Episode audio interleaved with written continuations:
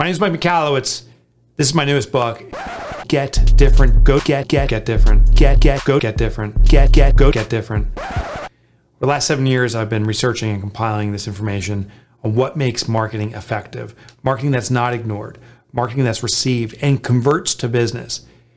And I believe that small business needs to market accordingly.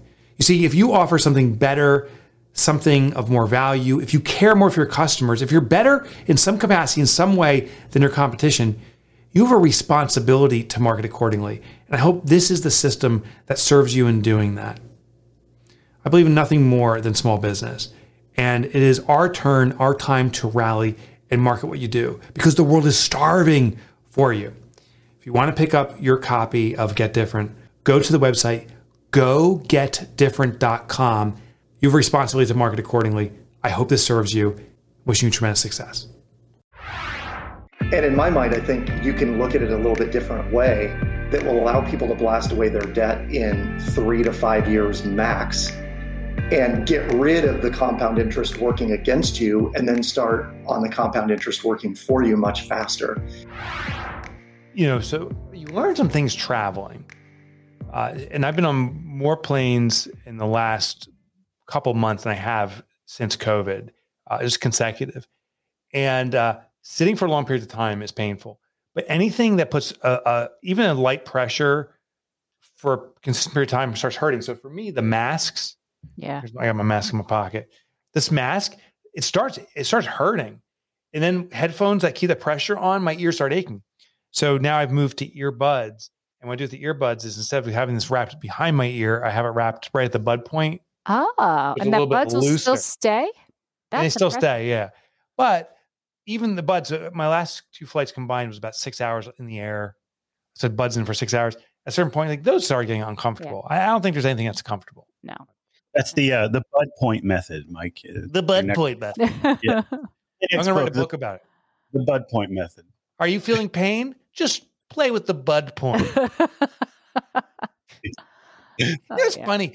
The second you add the word method behind something, it does give it a An, a sense of um, significance and impactfulness and and and, and, and a, science, science, a sense of yes, science. Too, science. Right? I was going to say it's above board all of a sudden. Yeah. Oh. Not Amy with a drinking problem. I literally just saw your login name, Mr. Michalowicz. Yeah, my login name says I'm not Amy with a drinking problem. it's funny. Like if I add the word method there, it would change everything. I'm not Amy with a drinking problem method. Oh. Oh, this what's, looks like an informative site. Let's let's listen in. What's the method? oh, I like to eat donuts. You method. Do? No, yeah. no, I like the donut method. method. Exactly. Oh, you know, I every, love that.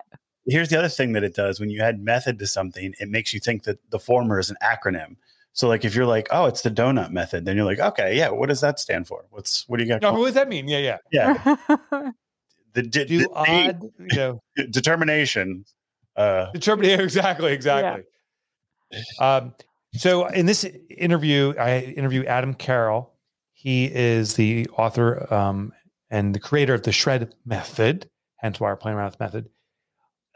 I find it to be the most unique approach to eradicating debt. Um, I, I, just never even considered this, and it, it's a little bit heady. So as you go into this interview, grab your notebook. Um, you'll definitely want to take notes but he has a way that he purports, and I, I don't see why it wouldn't work to be extremely effective in eradicating debt extremely fast. So listen on in. We figured out the cure to podcast problems, just reboot everything. That's right. Yeah. Switch things around, get different, see what happens. Reboot the entire internet.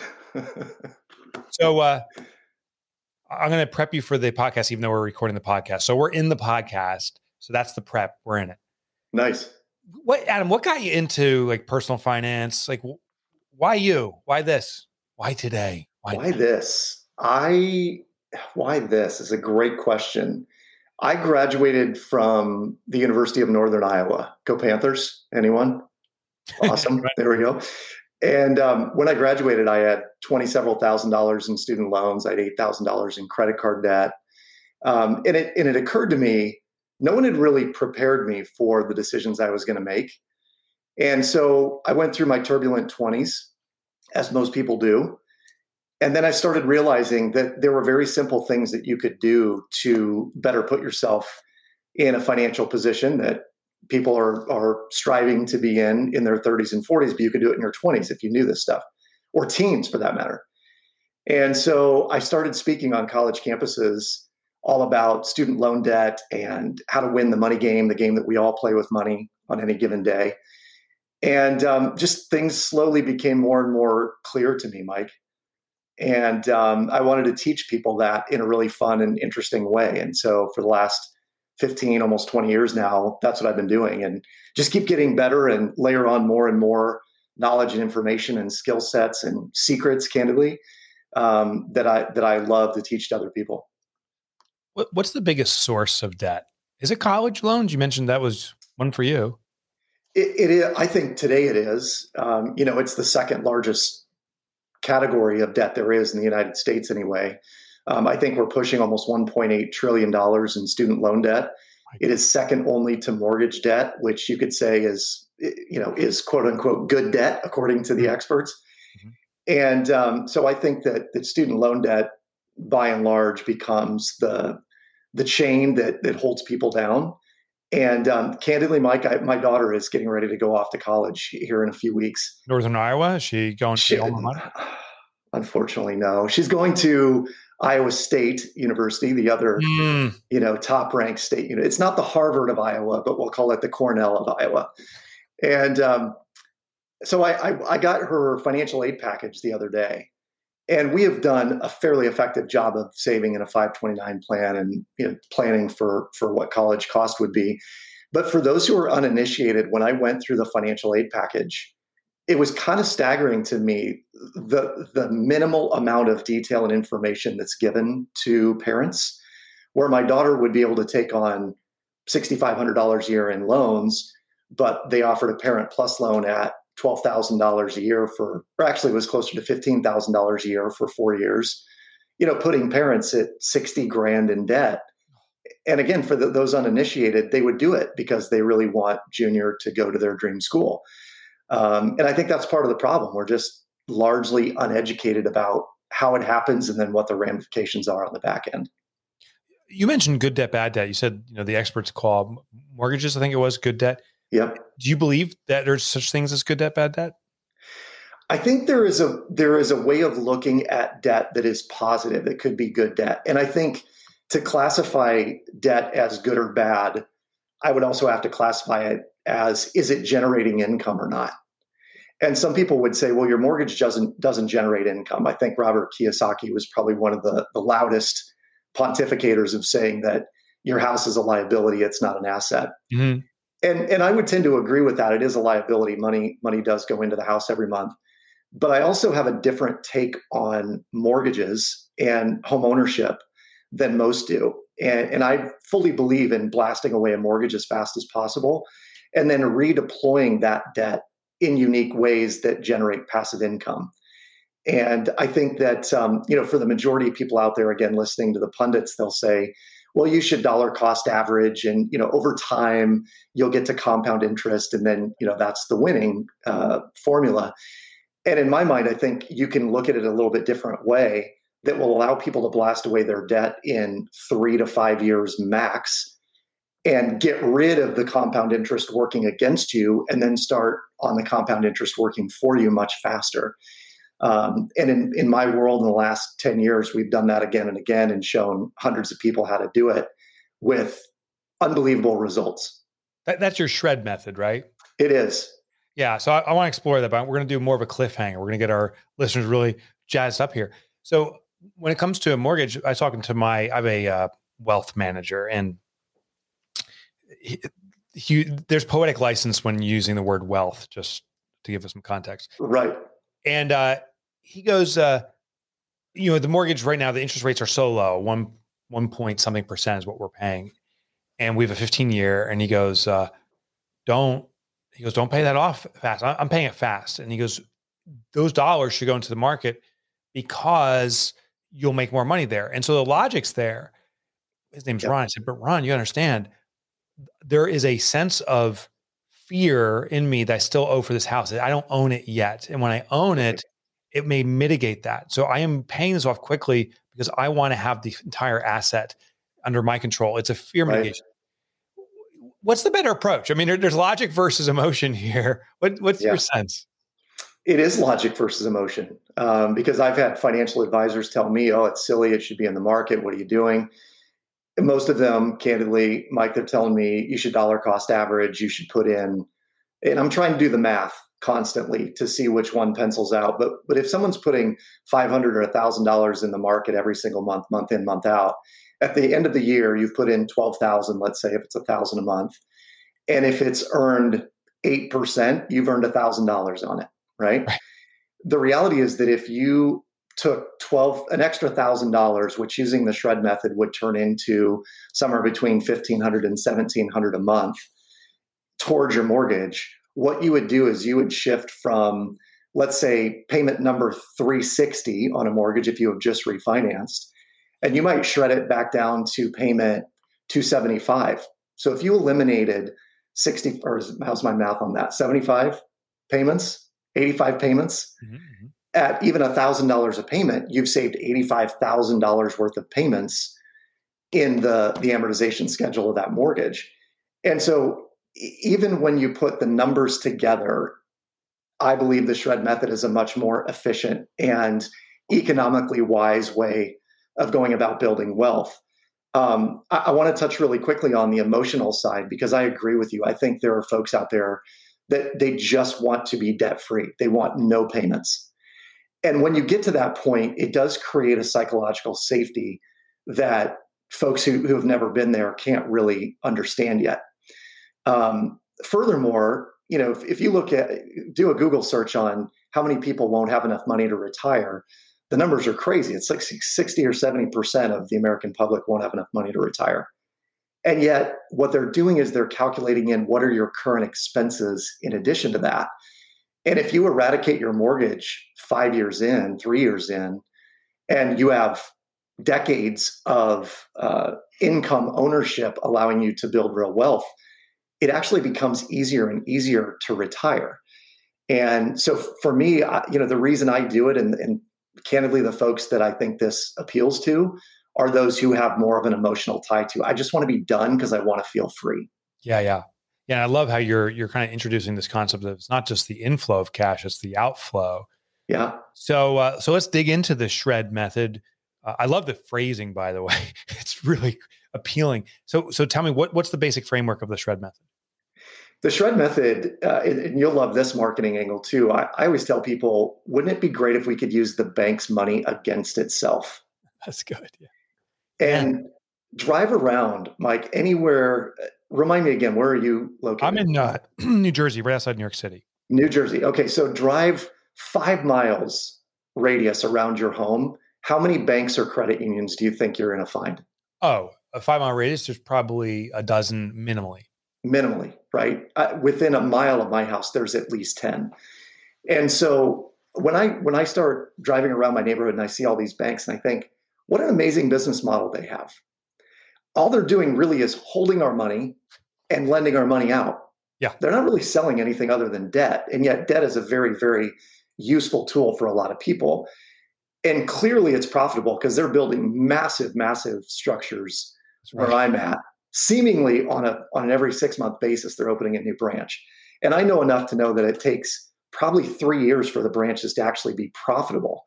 So they're willing to take the gamble on us acquiring debt that they can build these these big buildings. Hmm. So I started thinking, what what if we could use the bank's money against itself? And effectively, at a very high level, what we're doing is we are arbitraging simple interest against compound interest. And and I can I can define this in a number of different ways, but ultimately your mortgage, your student loans, your credit cards are all compound interest vehicles. Okay. And the, the tool that we use most commonly is a home equity line of credit. Mhm. Um, it could also be a personal line of credit, a PLOC, or a BLOC, a business line of credit. But a line of credit is, is essential to what we're doing. And the reason that, that this is so powerful is the line of credit is a simple interest vehicle. So you are only charged interest on the average daily balance of whatever you've borrowed. Okay. So what we're doing with with the line of credit is we are shifting our normal checking account to the HELOC. So instead of money cycling through checking, we're actually going to cycle our money through the home equity line of credit. And when we do that, what we're doing is we're borrowing money from the HELOC, putting it against compound interest debts like our vehicle and our student loans and our mortgage. And because our income is cycling through there every two weeks or every month, our average daily balance is kept at a, at a minimum. So on average, I tell people, listen, you're going to have somewhere between a thousand and 20,000 on your home equity line of credit, depending on your appetite for debt. And when you do that, you will blast away all of those debts that you have been paying on month after month after month, like your credit cards and student loans and car loans and mortgage. So let's go through a uh, example because uh, I don't know if everyone gets this. I'm asking for a friend. Uh, yeah, totally. Mike. Um, so say I have twenty thousand dollars of credit card debt. Yep. Uh, I own a house. Uh, the credit card loan, is interest rate seventeen percent or twenty four? Basically, mafia. Yeah. And uh, my home, uh, I can get a home loan, a loan against the house is basically as the asset. Is that what I'm hearing? Yep. Yep. And say I can get that for say three percent. So three. Right. Now I have these two set up. What do I do now to get rid of that credit card debt? Right. So let's go through the numbers really quick so your listeners get the, the math on this. 20,000, I think, is what you said in credit card debt. If that's at 17%, which I mean, let's be honest, is probably average to on the low side of what most people's credit okay, card. So let's say twenty percent because I can get some round numbers here. Say it's twenty. Okay. So twenty percent. What that means is every single year, that's costing four thousand dollars in interest. Okay. Simple math. 20,000 times 20% is four grand.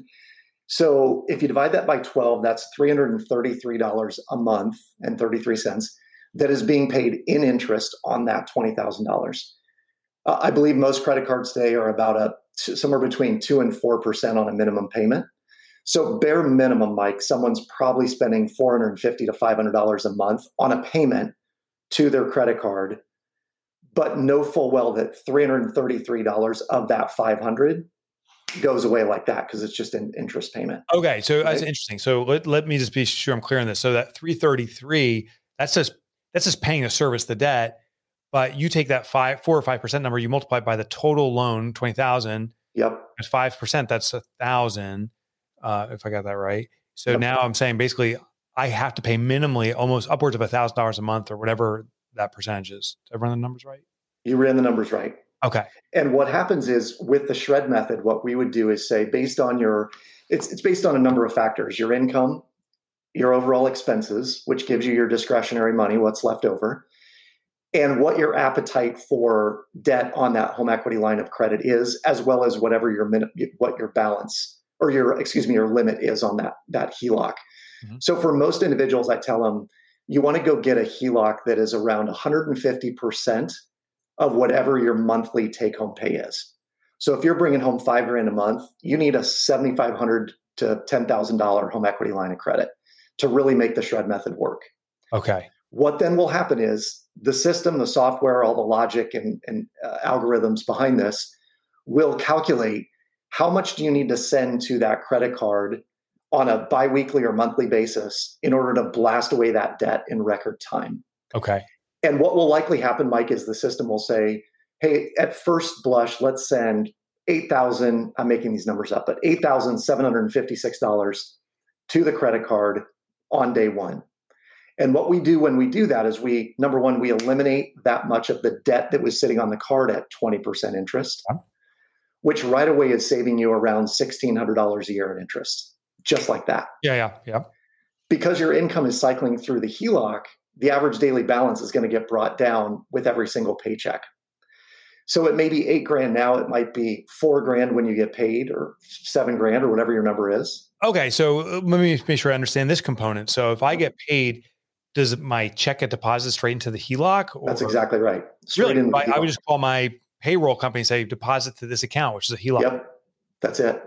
Interesting. Okay. That's it. And it's treated as a principal payment, which again limits our average daily balance on the HELOC, thereby limiting the amount of interest we pay on that amount. Now, just for, for numbers' sake here, let's say it was $8,000 on that HELOC and I think you mentioned four and a half percent, which is a kind of a going rate. What do you suppose the monthly interest amount on that eight thousand dollars is? The monthly interest paid. Interest rate at four percent. Uh, I'm just gonna pick a random number, hundred dollars. It's thirty dollars a month. My God, shockingly low compared to what I expected. And I thought hundred dollars was low actually. Right. So here's the question that I ask people all the time. If if if I said, Mike, I'm gonna loan you hundred dollars and I'm gonna charge you five dollars in interest to, to borrow the money from me. But on the back end of this money, the hundred dollars that you're borrowing is gonna save you two thousand dollars in interest. Would you do that deal? Yeah. all day, right? All day, Yeah. every day. Yeah. This is what we're doing. We're borrowing money at simple interest, five dollars, to borrow a hundred to save thousands on the back end. And what's you know so interesting? Uh, this is really fascinating. So what's interesting is you know I was running the numbers in my back of my head. If I'm paying thirty dollars for eight thousand, but the credit card was twenty thousand dollars, and I'm paying three hundred thirty three dollars. Well, eight thousand times three is twenty four thousand. So and then I took the thirty times three. I was like that's ninety. It's ninety dollars. That's actually high. Maybe it's more like seventy dollars versus three hundred thirty three. You can see right. the interest difference is dramatic. But- yeah, how, so if I do this, how do I start? Like, how do I buy groceries? I, I, had a paycheck coming Yeah, into my bank account. question. Now it's all in the HELOC. great question. So w- one thing I will tell you is this system, the shred method itself, is great for folks who have who have more money at the end of their month, not who have more month at the end of their money. Oh. So if if someone is if you've got business owners that they're they're living paycheck to paycheck as it is, and maybe they're dipping into their credit card to fund some of the lifestyle things, I, I tell them push the pause button. Don't do this yet. But if you're someone who's got a hundred, two hundred, five hundred, five thousand dollars extra a month, and right now you're just feeding into an emergency fund or you're Yeah, yeah, creating yeah. a bunch of savings accounts. And and by the way, I am a firm believer in profit first and the entire model behind profit first. Thank you, brother. So this system works when you're using profit first. Yeah, yeah. In fact, it works exceptionally well. Yeah. Um, so, in answer to your question about groceries and gas and all the the incidentals, one of the magical uh, benefits that comes from using this is we realized early on that if we use a credit card for groceries and gas and incidentals, and we paid it off at the end of every month using the HELOC, we could get bonus miles, points, cash back Sure. galore, um, which allow my wife and I to take really nice vacations every Right. year. And yet we pay no interest on the credit cards because they're just a spending tool for us. Yeah, that's actually that's that's fascinating. So, are you paying all or most of your bills through the HELOC effectively because you're just everything's on the credit card now? All of them. All of them. We have, I think we have two bills that will not accept a credit card as a payment that we have to do as an automated bill pay through our, our bank.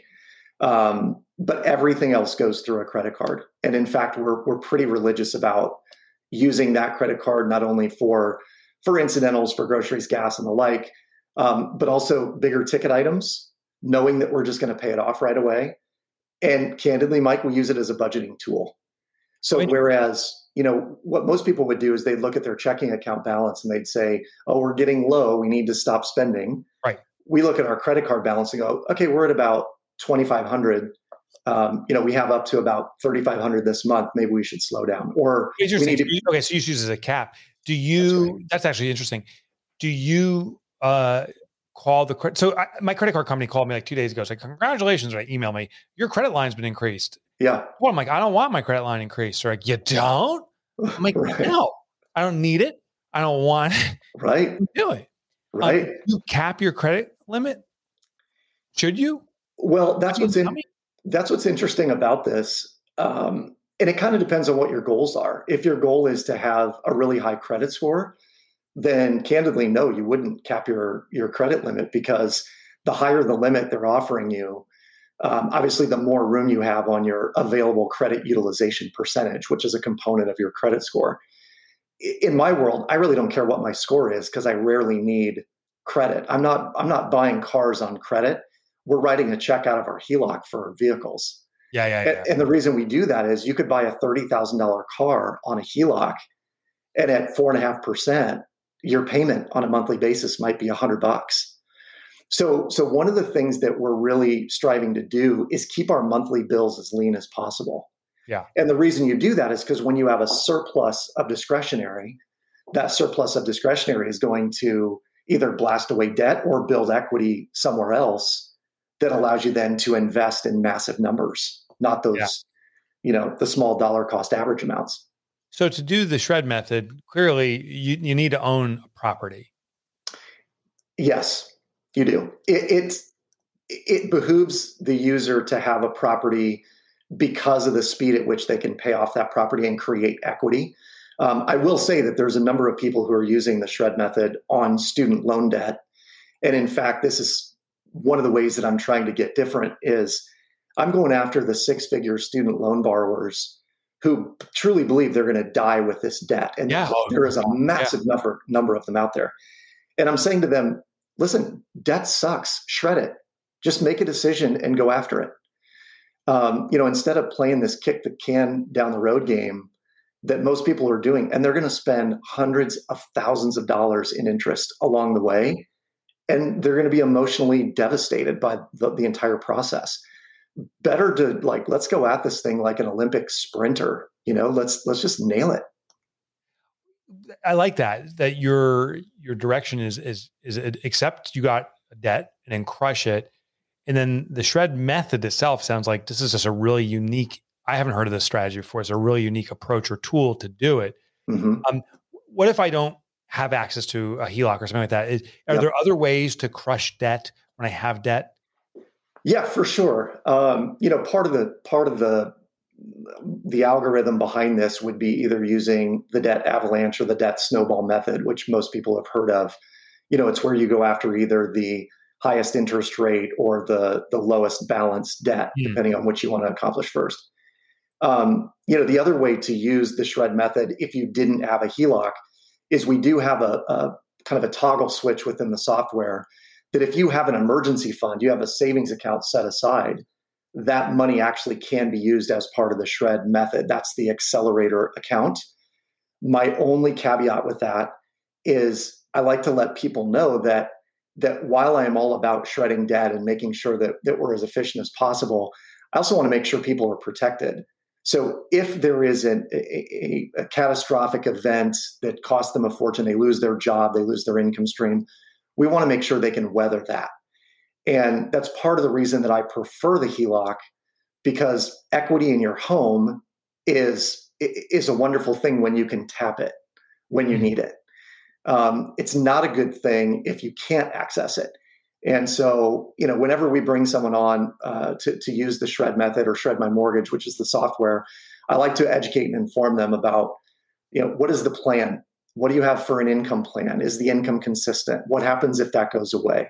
Like, let's look at contingencies to make sure that we're not just doing this and then the other shoe falls and you're left, uh, you know, frustrated and maybe in a worse situation financially. I'm curious just about the the overall. Seems like growing debt, not just government but societally. Like it seems like yeah. more and more. At least this is a U.S. perspective, but more and more people have debt.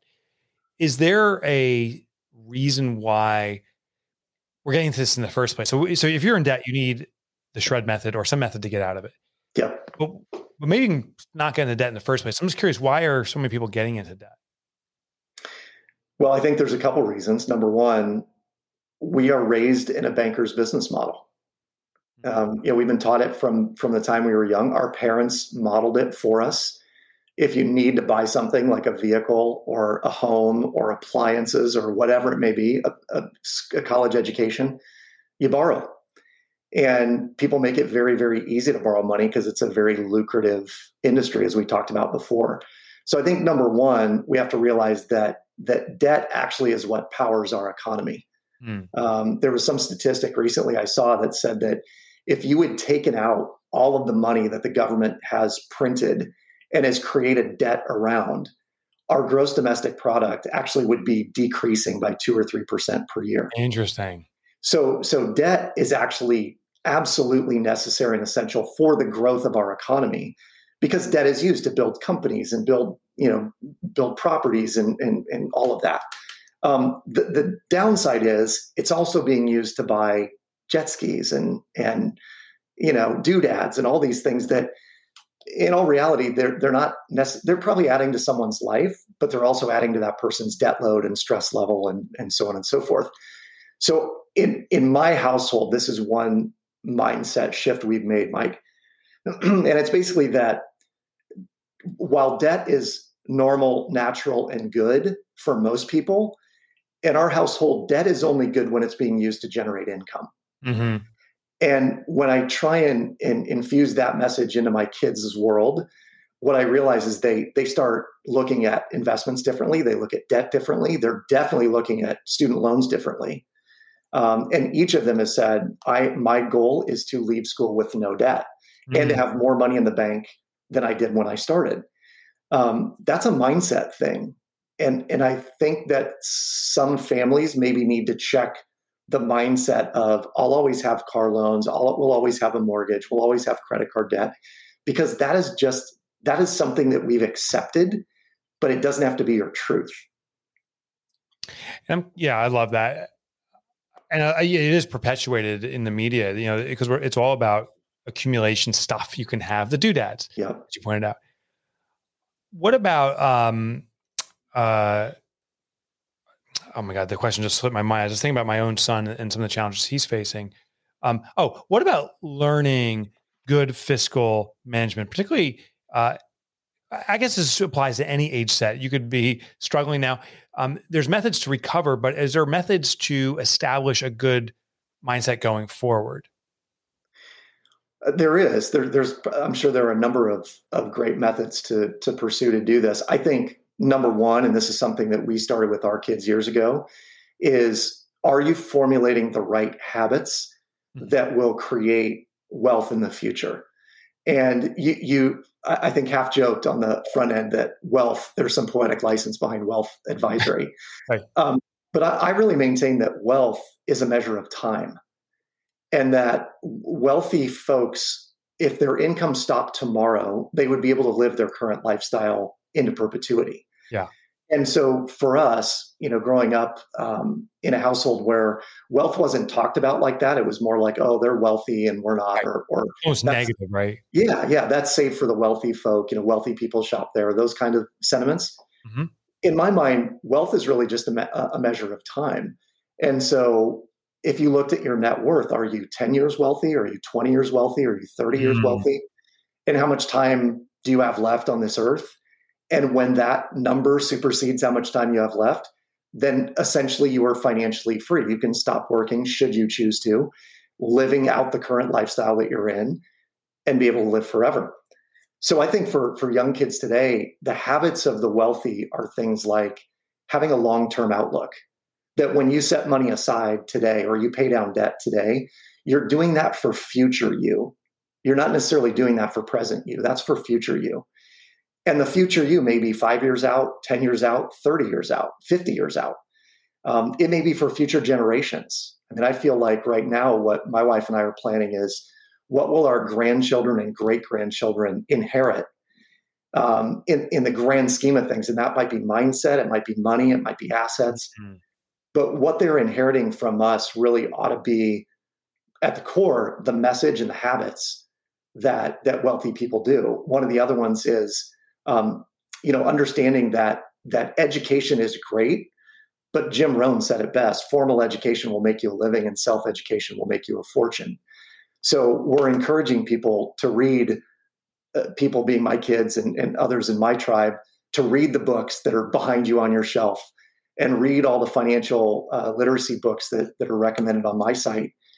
Because ultimately, you know, when you read those books and you put into practice what they're talking about, your life becomes infinitely better five years, 10 years, 30 years down the road. Yeah, there's that saying we we are what we consume, we are we are what we eat, right? You think from a dietary perspective, but what about the consumption of knowledge? Because we are the knowledge input we eat. Absolutely. Adam Absolutely. Carroll, the creator of the shred method, where can our listeners dive deeper into this subject with you? The best, honestly, the best place to go, Mike, is the shredmethod.com. And because of the nature of the, the, the material, the training, the method itself, there's a fairly extensive training video that's that's available for free right on that site. And I encourage your listeners to take some time and, and go through it. It will challenge your current mindset. Um, but the folks who have who have come who've crossed over, if you will, and I tell them it's a lot like the Matrix. You know, I show them like, do you want the blue pill or the red pill? right. And no, when you take this pill, you can never go back to the old Yeah, yeah, one yeah, yeah, yeah. You'll realize what's possible. Um, but go to the shredmethod.com and, and all the details are, are right there in black and white. Fantastic. Thanks for sharing such an interesting and different perspective. I really appreciate this, Adam. Good seeing you. My pleasure. You too, Mike. So I learned a lot of new acronyms. He lock, she lock, we lock. Would you want to lock too? But the first time he said lock, like I, I had a process in my head. He's like, oh, I can't remember what it was, like the M lock. I'm like, what the hell is lock? I'm like, oh, line of credit. Okay. Okay. I was a little slow. I was a little slow. I really, I, I find it interesting. I will tell you this: the the core premise that I heard was you, you, you got to be more profitable. You got to make more money than you spend. Like he's not saying anything but that. But when you're in the position when you're making more money, you're spending, you can then use these instruments, these different lines of credit, to wipe out your historical debt so fast. Yeah. I think it does require some discipline. That makes me nervous if I'm disciplined enough to do it. Yeah. Yeah. It made me curious. I like I gotta pick up this I gotta pick up this book and this method and and Yeah. and read. But I found it to be so hopeful. I mean, I'm thinking about all of these kids, Oh, this God. amount of college debt and how what's their way out? What is their way out? How are they gonna did do you guys this? take out a line of credit for for Will and uh, n- do it? For, no. I'm still going. Go ahead, Jer. I'm still paying off my student loans. Yeah, and I have a how, how much did how much did you start off with, and how quickly is it going away or not? The total when I graduated was around 52, I think, 50 52 to 55. And then Yeah. immediately it was 6.8% interest rate. Um, so my payments were about $500 a month. And I think in total I've paid around 75,000 at this point or something like that, Yeah. which, which I think is, it's just wrong. Like if, if, Oh yeah. because the, here here you go to the registrar's office or the bursar's office one of, one of them and they're like um, all right do you have enough money to pay for this semester in full and you're like no and they're like okay fill this out No problem. yeah Right. sure. Yeah. um, and it's not it wasn't like at least when i went it wasn't like a any other loan that you would get where there's a statement of interest and the terms and everything it was just like And they show you what you're paying over Yeah, that period of sign here. time. And sign here. You're like, okay, yeah, well, there's no other way that I can afford this. Um, and then six months after you graduate, your bill comes due, and it's like, um, okay, th- yeah, there's n- no way I can afford five hundred dollars a month. Like, what is going? yeah. No way. Yeah. And you know what? It, to me, because what, what does the college degree do for you? At the end of the day, almost nothing nowadays.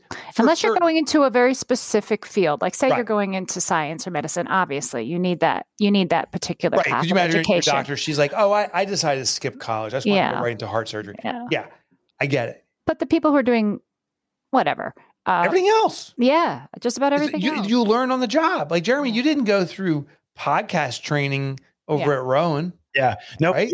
Here is what. Here, here- this is really funny though. So Rowan had a great program for uh, business and entrepreneurship wh- when I went there. They still do. Um, they've been expanding on, but it was one of the few in the country that was actually affordable. And uh, so everybody was like, "That's a worthless degree. Don't get that degree because you don't specialize in anything. It's just like you know a little bit about everything, right?" And um, it's not a worthless degree, but it is true. Like employers do want to see very, very specific, um, uh, you know, what's the word? skill sets and Yeah, well just like It's a just- direction when when you're taking yeah, man, that's better. Yeah, like load up on marketing instead of just doing like marketing and accounting and all this other stuff um but then the, the icing on the cake was so graduating with that degree as soon as the market crashed in 2008 and it was just like wow okay so pretty much i just spent uh you know $55000 for for nothing right now Hmm. uh, so yeah i had to go in back into the food industry because there was i didn't have a choice i couldn't get a job with my uh my degree with your degree. Yeah, yeah, and, and the only employer that cares is the first employer says, "Oh, you were in this course." But the, the second employer is like, "Oh, who was your prior employer?" Like it, it only matters to that first job. yeah, Um, and the last thing I want to share about before we go back to Adam the, about um, student debt and so forth. Could you imagine if you walked into that administrative office, Jeremy, and and it's like a car salesman? They say, "Listen, you want a car? Great, we'll get you a car. Uh, well, the payments are five hundred dollars a month. Here's the deal: your car will have no engine. Uh, there's no wheels. It looks great, but it will not move you forward. You make Yeah. um, Yeah. I'm but that, off that's on what the college degree is. It looks great, but it won't move you forward. But we have we have these kids convinced that they need to go to college in order to yeah, get or do we have yeah, or do do we have our kids convinced, or do we have ourselves convinced as the parents? Somebody convinced somebody, and I think I was definitely in on the whole convincing thing. Yeah, I was. I was definitely thinking that this was the path. Had to be my path. Had to be my kid's path. And Yeah, Here's the thing that I go back to though. I debate and I, I rewind and I think, was it worth it? A lot of things would have changed in my life. I wouldn't have met you, first of all. Yeah. So yeah, yeah. you know, like like things like that that you can't. How do you how do you put Yeah. No, you're right. There's these intangibles. right, True. It's funny. I think we can look back at turning moments in our life. My my I, I was writing about this actually. The greatest lesson I got in college was actually playing sports. It was I remember this one specific event, which is it's irrelevant, but I learned something significant that's always stuck with me about the power of mindset and so forth. Um, and I think to your point, Jeremy, some of those things wouldn't present themselves if you didn't go through the college experience. Because I also know kids. There's some kids from our high school, Amy, that didn't go to college, um, who went right to work. Right. And uh, they, the, the folks I'm still in contact with, went into either someone went to trades, one became an entrepreneur, but they all um, got into a routine where they went through their Monday through Friday and there's no exploration. I think one great thing about college was just meeting a diverse set of people Yeah. and the opportunity to explore and learn about different things. Yeah. So it kind of opened my mind and, exposed me to things which I wouldn't have been exposed to. I think Yeah, that's one of the advantages. True for me too. And I wonder, are those up? Were those opportunities available elsewhere? Would I have for a more reasonable price? Eh, you know, not Yeah. necessarily a classroom, not necessarily a college, you know, classroom, but um, would I have? Would I have sought them out if I wasn't, you know, really literally directed there by my class schedule that semester? Yeah. It's hard to tell. Interesting. Interesting. So that's our uh, overview of Adam Carroll's presentation. Uh, no, so w- w- any other thoughts on Adam Carroll uh, on, on this system? I mean, it's pretty cut and dry in how you do it. It doesn't mean it's easy. It's crazy that I've never heard of this before, and it seems like, like you said, Mike, like yeah, this should work. This should this should totally work. It basically, it's it's like you're trading interest rates from high interest rates to low Right. interest rate. Um, Do you know that I didn't more- know that you could even deposit your paycheck into your HELOC yeah, I thought that was though? cool. Direct, yeah, Like I never even thought of that, and that is why I'm not good with the money. I don't. I don't have the these things don't occur to me. And that's why I, I I always- think of the money. when, I, when I think of debt, I think of just credit card debt. But you know, he was talking about this whole vat of different Yeah. forms of debt. And what he paid off his house, what twice, same house twice, right? By using the he pays it off, he locks it, Yeah, pays it off again. that's really Just Interesting. it is very- interesting.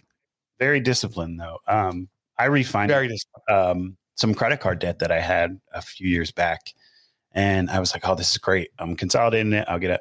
And then I made the mistake of starting to use my credit cards again without thinking. I ran into uh, situations where I'm like, oh, like, here we go. I got to put out more money. And then before I know it, like my credit card debt's going up and I still owe the, the consolidation The original, loan. And I'm like, right? oh, this is brutal. Yeah, yeah, that's a trap, right? Yeah. So when you when you consolidate debt, that you don't see that as freeing up more use of credit cards. Like you know, we got to put a stop to yeah. using credit cards. Chris and I uh, eff- effectively, and I'm using that variable, stopped using credit cards maybe about five to six years ago. Um, as I was implementing Profit First in our in our house, we we committed not to having any forms of debt except for a mortgage. Now we still use a credit card just because it's uh, the convenience is even superior in some cases to a debit card. But you know, Yeah. if there's any balance, it's paid off immediately entirely. We Uh, were never allowed to carry a balance ever. Never. Your parents wouldn't let you. No, Chris, Christopher, this household was never Oh. allowed to carry a balance on a credit card ever. Yeah, it's We were it's fanta- never- He's so tight. He's like, we are never getting hit with interest of any kind ever. Yeah. So literally, it was like scraping through the couch cushions as a young married couple to pay the, you know, at the time it was like a twenty six dollar electric bill for our first little house, which was smaller than most garages in Morris County, but like that's it. There was like no, I mean, we always use the credit card as, like you said, Mike, a means of making payments, but there was never to carry I a balance love on it. there. I wish I wish I was doing that from day one because I, I racked up so much credit card debt, and I remember bills coming in and not wanting to open them because I knew what was in it, and it's I just didn't want to face it, and it was devastating. The stress it causes having debt, my God! But it's not it's not easy to get out. It requires to that discipline. discipline. Yeah. But there are so few options for so many people. And I'm thinking of these college kids. Like you said, Jeremy, they're So just going in and they sign up. I, even as Will was signing up for his student loan debt, and I was looking at Chris Cross-eyed, like, why are you letting him do this? You're so smart with money. He's like, oh, this is his dream. I don't want him to not have his dream. And I'm just like, he has no concept of what this debt means. He has no, he's an No 18 year old kid.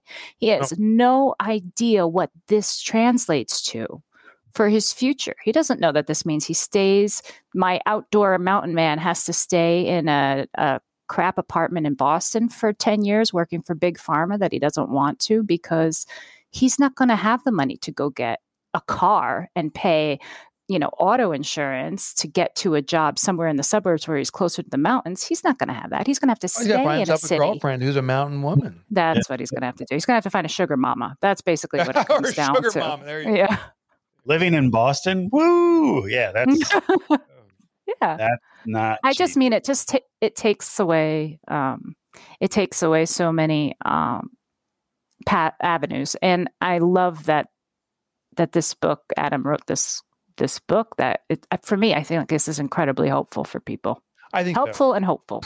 Yeah, it's a way to get out of debt, and then I think the, the learning is do everything to not get into debt in the first Yeah. place. Yeah, All right, Shalone, you got a game for us again? Yeah. We got another game. This one You're the is game master. You really are. Oh, true. talk about game master. A friend of mine created a company. It's a real company exists. Um, and he came to us and he goes, he wanted to make a gaming company. And this was maybe 10 or 15 years ago. Um, just when smartphones and stuff, there was making technology. So he wanted to make it for those phones. I'm like, that is really smart. You're, you're timing the market well. And he goes, I wanted, he goes, what do you guys think about this company name? He called it Game Monger. I say it quickly, Game Monger. Keep- Yeah. yeah. When you Right? you just called me a game master, like uh, Yeah. He's like, I'm like, you sure? He's like, it's game monger. I'm like, it sounds like you're saying gay monger. There's He's that like, but I didn't again. because I said game monger. Yeah. I'm like, you just said it. and uh, he was he was pissed. He's like, no, that's the name. It's perfect. I'm like, I'm just telling you, nothing wrong with that. Right. They can be interpreted eh, differently, and maybe you're, you're not going to Yeah, have the to community well. right. He's right. like, not we're gay mongers all the way. I'm like, oh. it keeps coming out. That's Yeah. funny. I'm like, I'm hearing something that's different than you're saying. So, true story. Ah. Uh, true story. Did he ever do it? Yeah, yeah, yeah. So you Oh. can go look them up. It's uh, spelled G A Y M O N. No, it's G A M E Monger, Game Okay. Monger. Game monger. Gotcha. Gotcha. all right. Today's quiz: student loan debt. Yes. Since we talked about it, we got a student loan debt quiz. Yep, lay it on me. All right. So, what is the most expensive state on average for tuition of four year college or university? Is it Rhode Island, Connecticut, New York, or Massachusetts?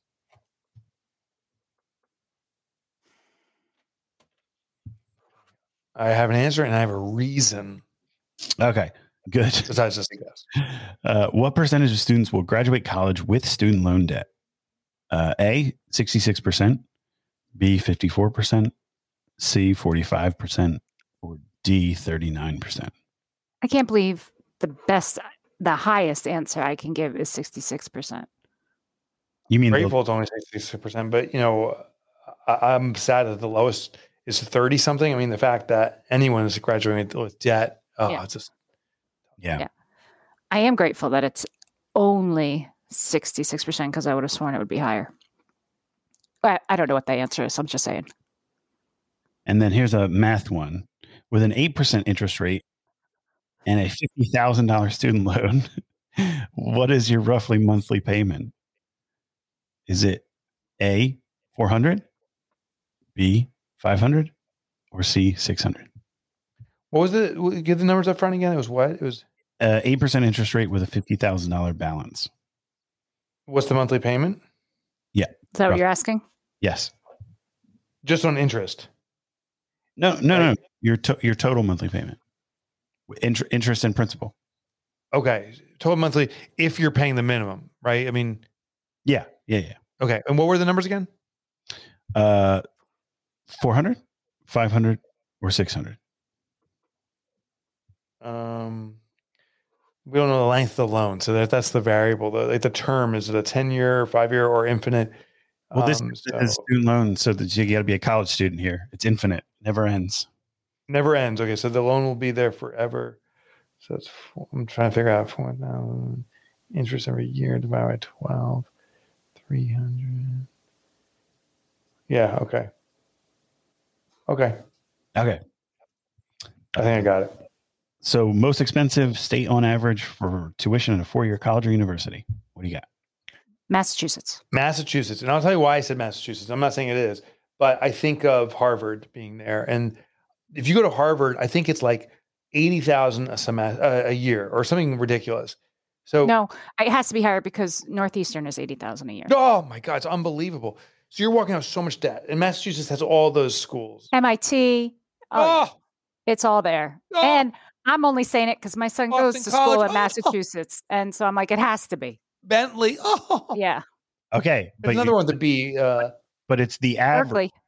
Ber- not Berkeley. Berkeley's. In, Well, Berklee's the music thing, and it's a college. I thought for Berkeley was in uh, in California. Ber- there is a Berkeley in California, but there's the Berklee Music. Um, it's like New York's, um, and now I'm not going to be able to think of the name. It's their big music hall Okay. school kind of thing. Go ahead, Jer. Sorry, Oh, I'm sorry, Jeremy. We we, Oh, we, we totally went on a tangent. No, no, no. um, you're thinking of Juilliard, right? Yes, I was comparing Berklee School of Music in Boston to Juilliard in New York. That's what I was doing. Um, so it's the average, and it's for in-state tuition. So I don't know how the Ivy Leagues factor into that. Oh, okay. The highest state is actually Rhode Island. Uh, Really? average in-state tuition is thirty-three thousand.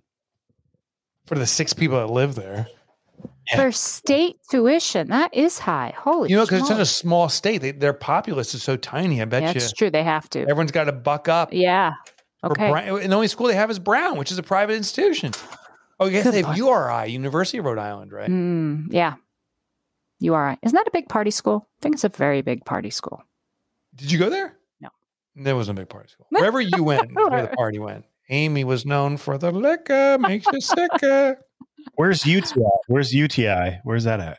Or that's It's something? in my bladder. yeah. I went to university section. University of Um, okay, number two. What percentage of students will graduate college with student loan debt? I'm saying 66%. I said 66. I pray to God that's not true.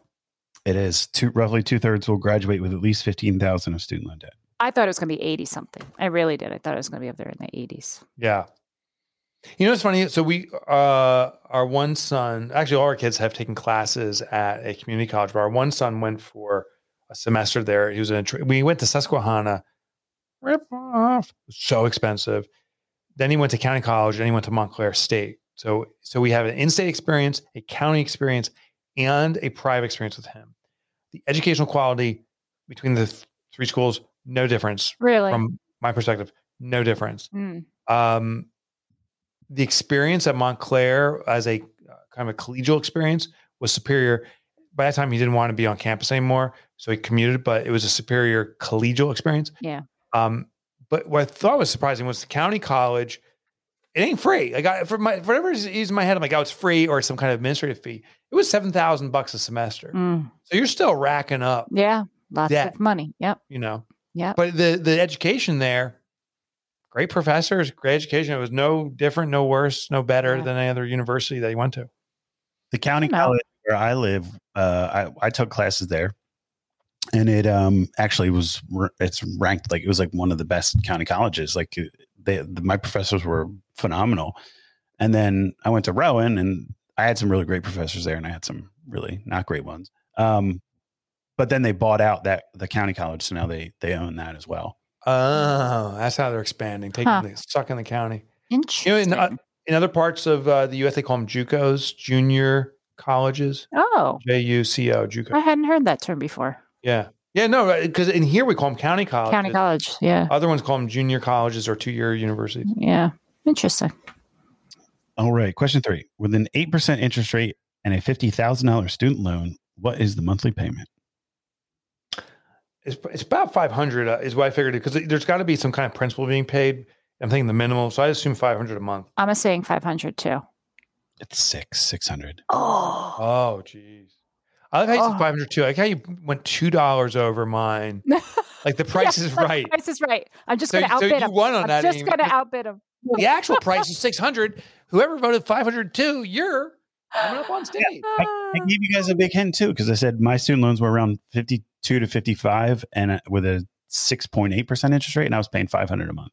Yeah. that- I, yeah, that's, I actually did I remember you saying that. that I didn't remember the 6.8 part. That's why I Dang was like, it. Probably sounds Dang it. similar to Jeremy's. Yeah. I got Yeah. one right, and you got one right. I got one right. Okay. Okay. That's it. Uh, does that mean we got to have a tiebreaker? Yeah. Is there? Do you have one? no, what- Yeah, we're going to right. box in the office.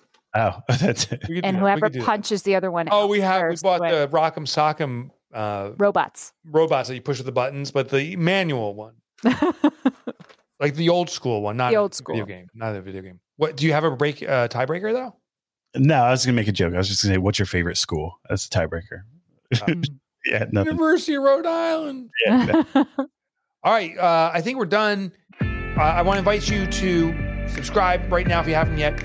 To also go to Mike's YouTube.com, check out YouTube channel that Jeremy has assembled for us and what I'm doing there, and uh, just wishing you good times.